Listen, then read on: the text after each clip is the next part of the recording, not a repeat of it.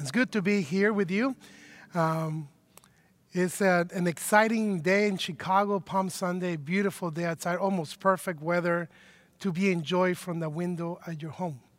So it's just kind of a, one of those days that makes you want to go out and run and enjoy God's nature. And it's just a reminder that God is good.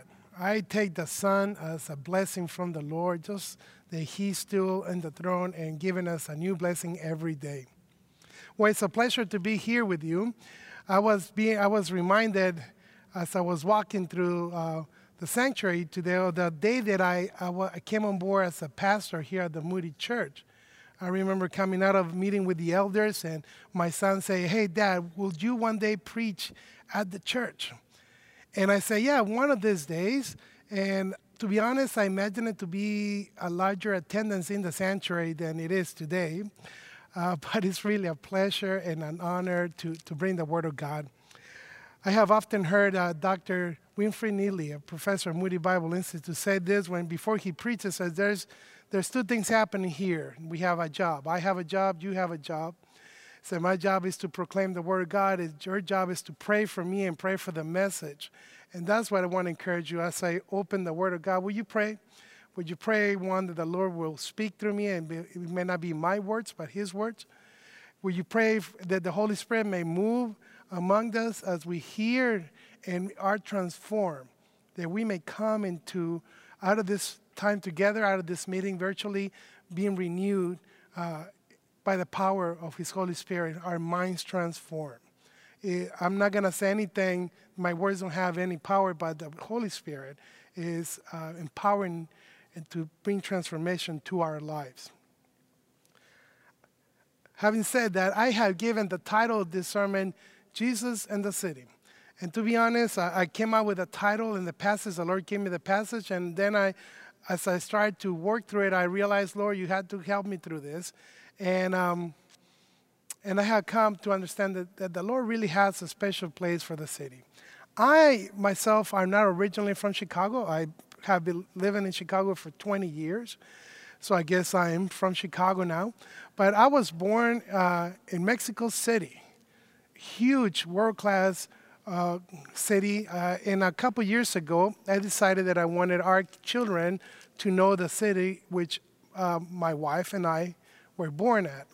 And one of the things I love about the city is the history. We actually made plans and we stayed in the historical center uh, just right downtown outside of the big plaza and what it used to be the center of the Aztec uh, Empire. And I just, it was really a blessing to, to take my kids there. And I remember my son said, Dad, all the buildings here are old. And of course, they're old. They were built in the 16 and 1700s. Very old city. And one of the things it reminds us there, there's a history and a culture.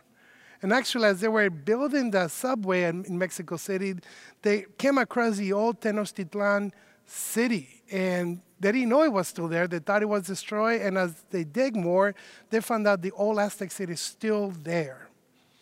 And uh, so it's just a reminder that cities is where the history happens. Our passage today is found in the book of Luke, chapter 19, and beginning with verse, verse 41 through 44. I'm going to read this passage. Uh, you may find it. We're not going to stay there the whole time, but I think this is a, a good launching pad to, to see what the Lord is, is going to walk us through this evening. This is the word of the Lord. And when he drew near and saw the city, he wept over, saying, Would that you, even you, had known on this day the things that make for peace. But now they are hidden from your eyes.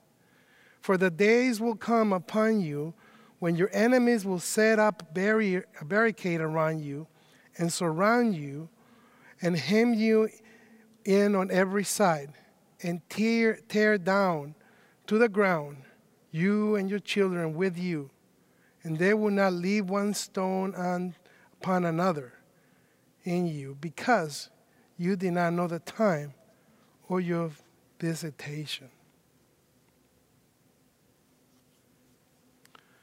This is a lament of Jesus. Uh, it's interesting, the book of Luke, uh, when it comes to narrating this, uh, this passage of, of, the Easter story, he um, stops at this point. He doesn't take Jesus through into the city.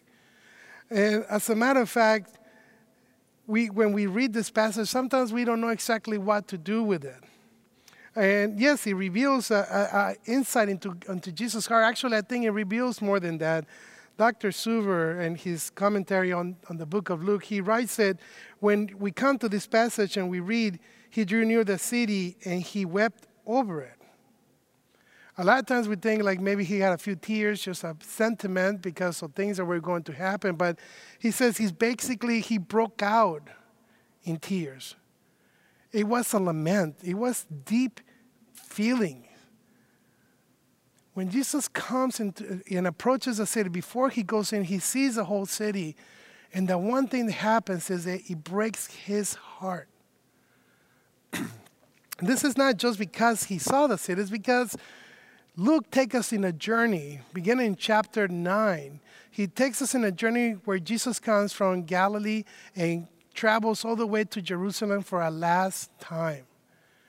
It's 10 chapters where we see Jesus doing powerful miracles, uh, healing people, uh, casting out demons, feeding thousands, confronting the, the religious leaders of the time.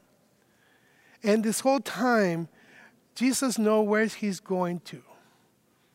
See, he was very intentional. The whole ministry of Jesus was running on God's, his Father's time. He often said, It's not time. It's not time. But when it gets to chapter 9, verse 51, he says, And then Jesus turned his face towards Jerusalem. It was time. And when Jesus starts traveling towards Jerusalem, he begins in this time to feel the burden. This is not the only place where Jesus laments over the city of Jerusalem. Actually, in, chapter 13, in verse 34, he says, Jesus again, he, he's being warned that if he goes to Jerusalem, he will be killed. And Jesus will not be deterred. He has turned his face towards Jerusalem. He will be obedient to the Father's plan. And uh, in chapter 13, again, he expressed a lament for, Jesus, for Jerusalem, where he says, O Jerusalem, Jerusalem, the city that kills the prophets and stones those who are set to it sent to it. How often will I have gathered you, your children, together as a hen gathers her brood under her wings, and you will not? Behold, your house is forsaken. And I tell you, you will not see me until you say, Blessed is he who comes in the name of the Lord. It's a powerful, powerful lament. Jesus knew from the beginning of his journey back to Jerusalem that there was judgment coming over the city. Now, Jerusalem was the heart of the Jewish people. I mean, if you think of it, it goes back to Abraham, where he pays tithes to Melchizedek in the same place where Jerusalem was, where David built a great city, where Solomon built a temple.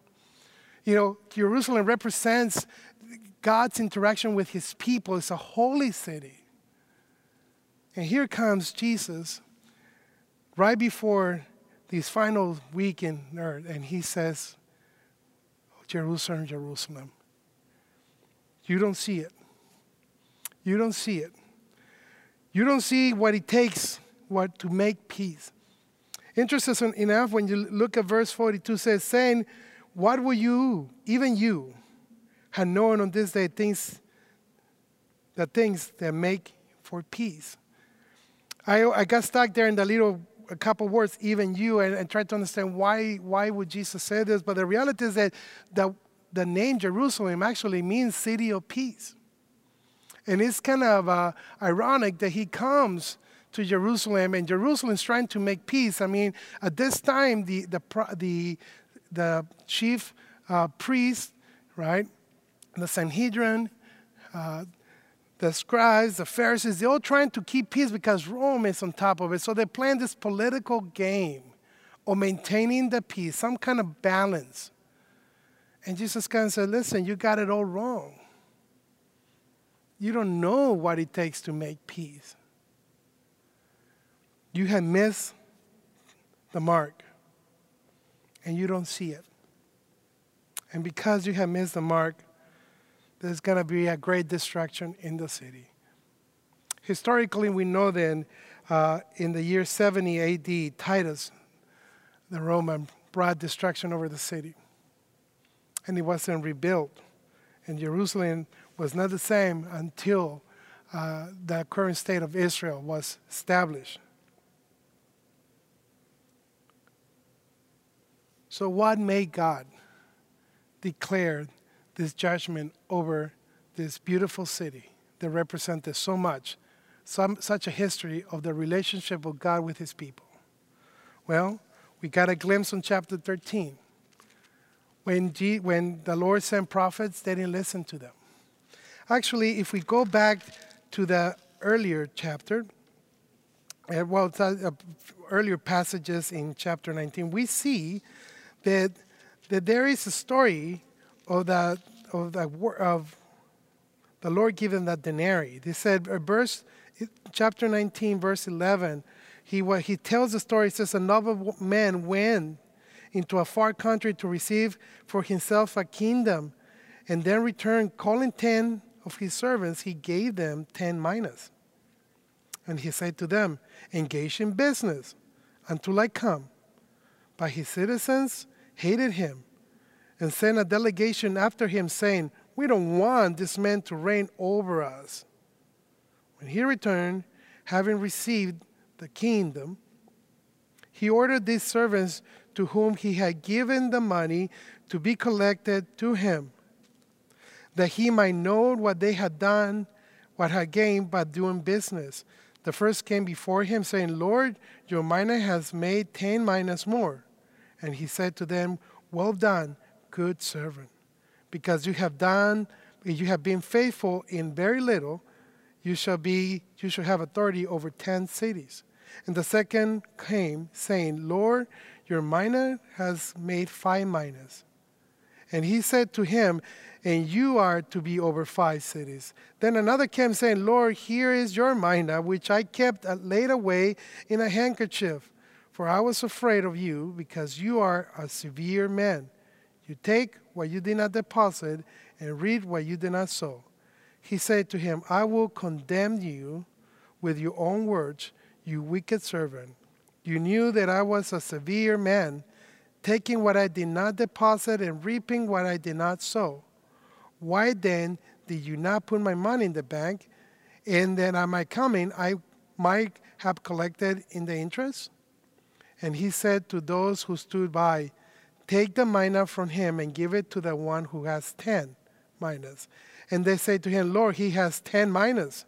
I tell you, to everyone who has, more will be given, but for he who has not, even what he has not will be taken away. But for these enemies of mine, who did not want me to reign over them, bring them here and slaughter them before me it's a very sovereign story where Jesus is saying that people have received from the Lord a gift, things to knowledge and things to work, and he said, put them to good use.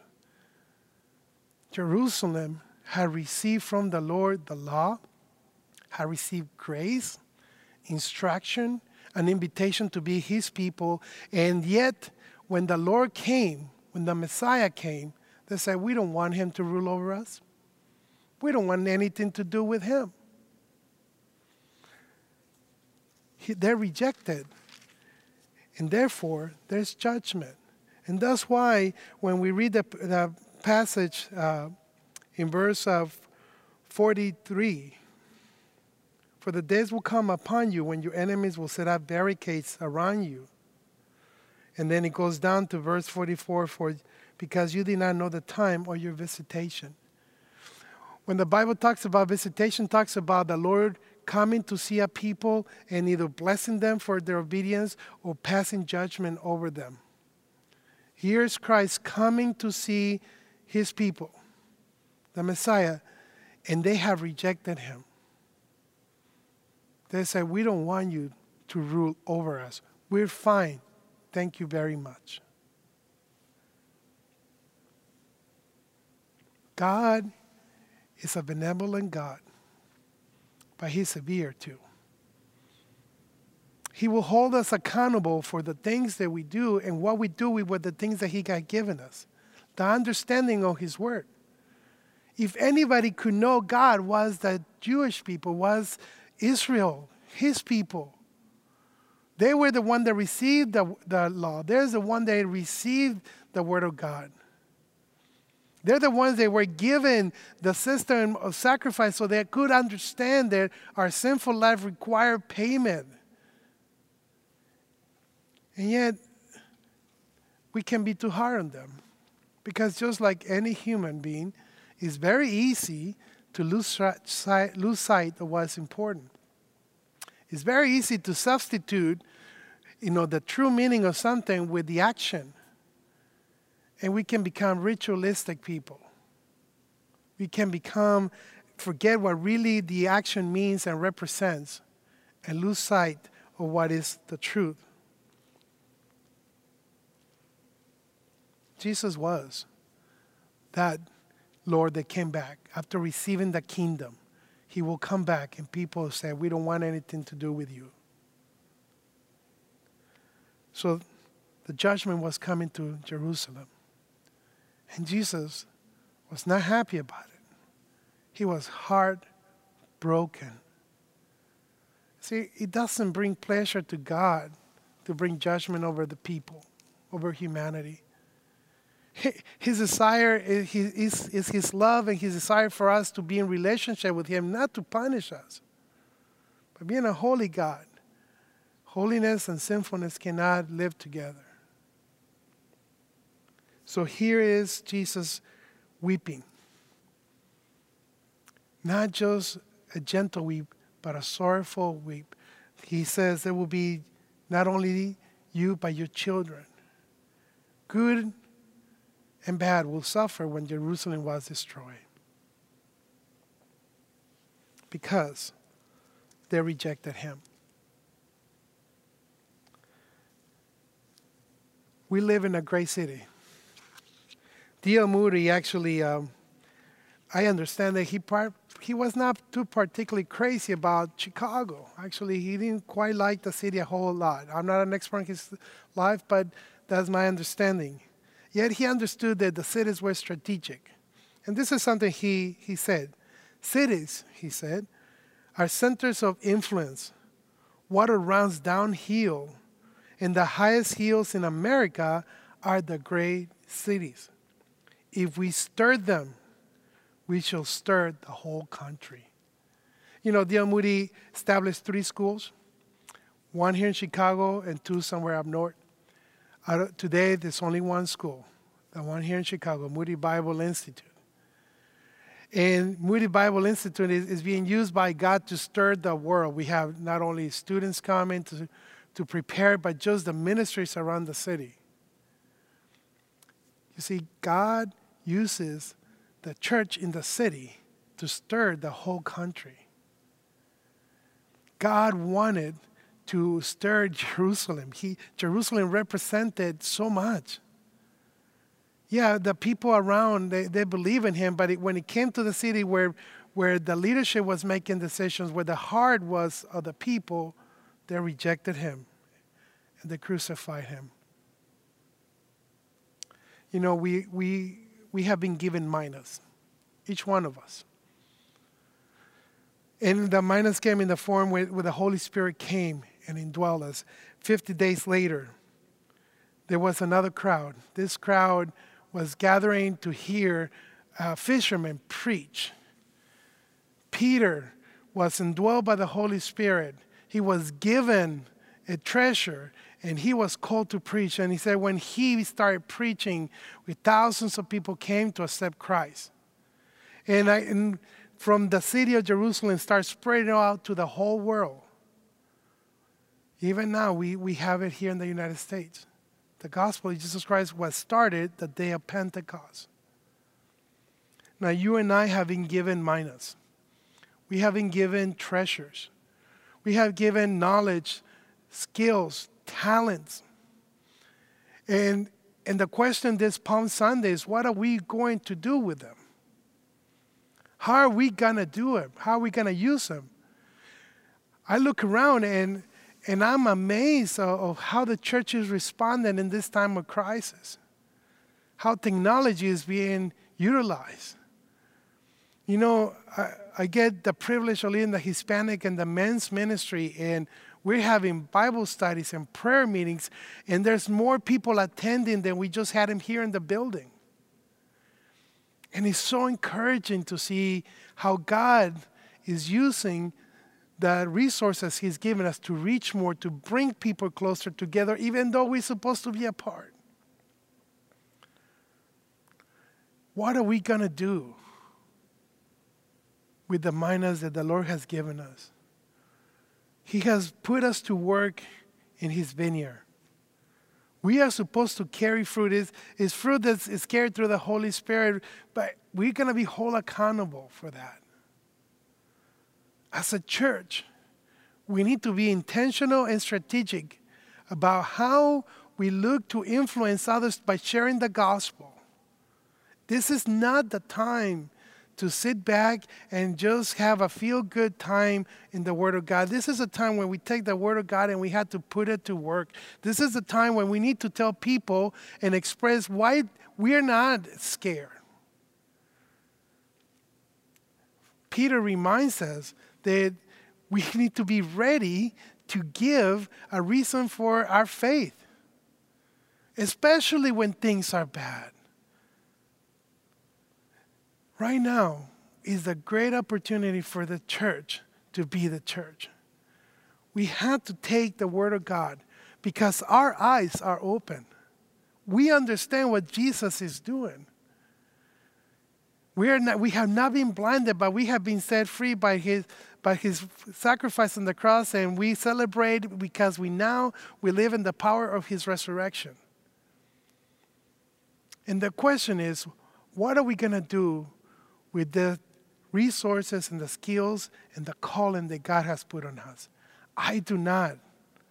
I do not want to be in a place when Jesus visited Chicago and he says that we have squandered. I want to encourage you. I don't want to discourage you, but I want to encourage you to, to turn this time into prayer. Take, gather your family and, and just take this opportunity as a family to make a commitment to use the things that the Lord has given you to reach others with His gospel. It's not to be confrontational, it's to do it, Peter says, to be gentle, to be respectful as we share the reason for our faith. We can be living in the most difficult time, and Christians are the people who can live without fear. And it's an opportunity to tell others Jesus is a cornerstone that was rejected. But you have an opportunity to accept it and build a house on solid ground. Let's be the church. Let's reach out. Let's take an opportunity to bear great fruit. Allow me to pray. Heavenly Father, we, um, I thank you for your goodness. Lord, what an amazing time we are living in. Lord, technology is so advanced, knowledge and understanding of nature and, and the world is so advanced, and, and yet the understanding of the grace of you is still lacking in many parts of this world. Here in Chicago, Lord, I pray that you will make us a church whose heart is broken for the people, to bring to them the understanding of the loving, saving grace of Jesus Christ. Lord, allow us to use the talents, the minds that you have given us to bring new fruits to you. Lord, let us be a people who stand before one day when you come back, stand before you, and we want to hear those beautiful words Well done, good and faithful servant. Lord, we don't want to do it for the power. We want to do it for your glory. Lord, will you please exalt yourself in us? Break our hearts for what breaks yours. And give us the grace we need to be faithful to the very end. In the blessed name of Jesus Christ, I pray. Amen.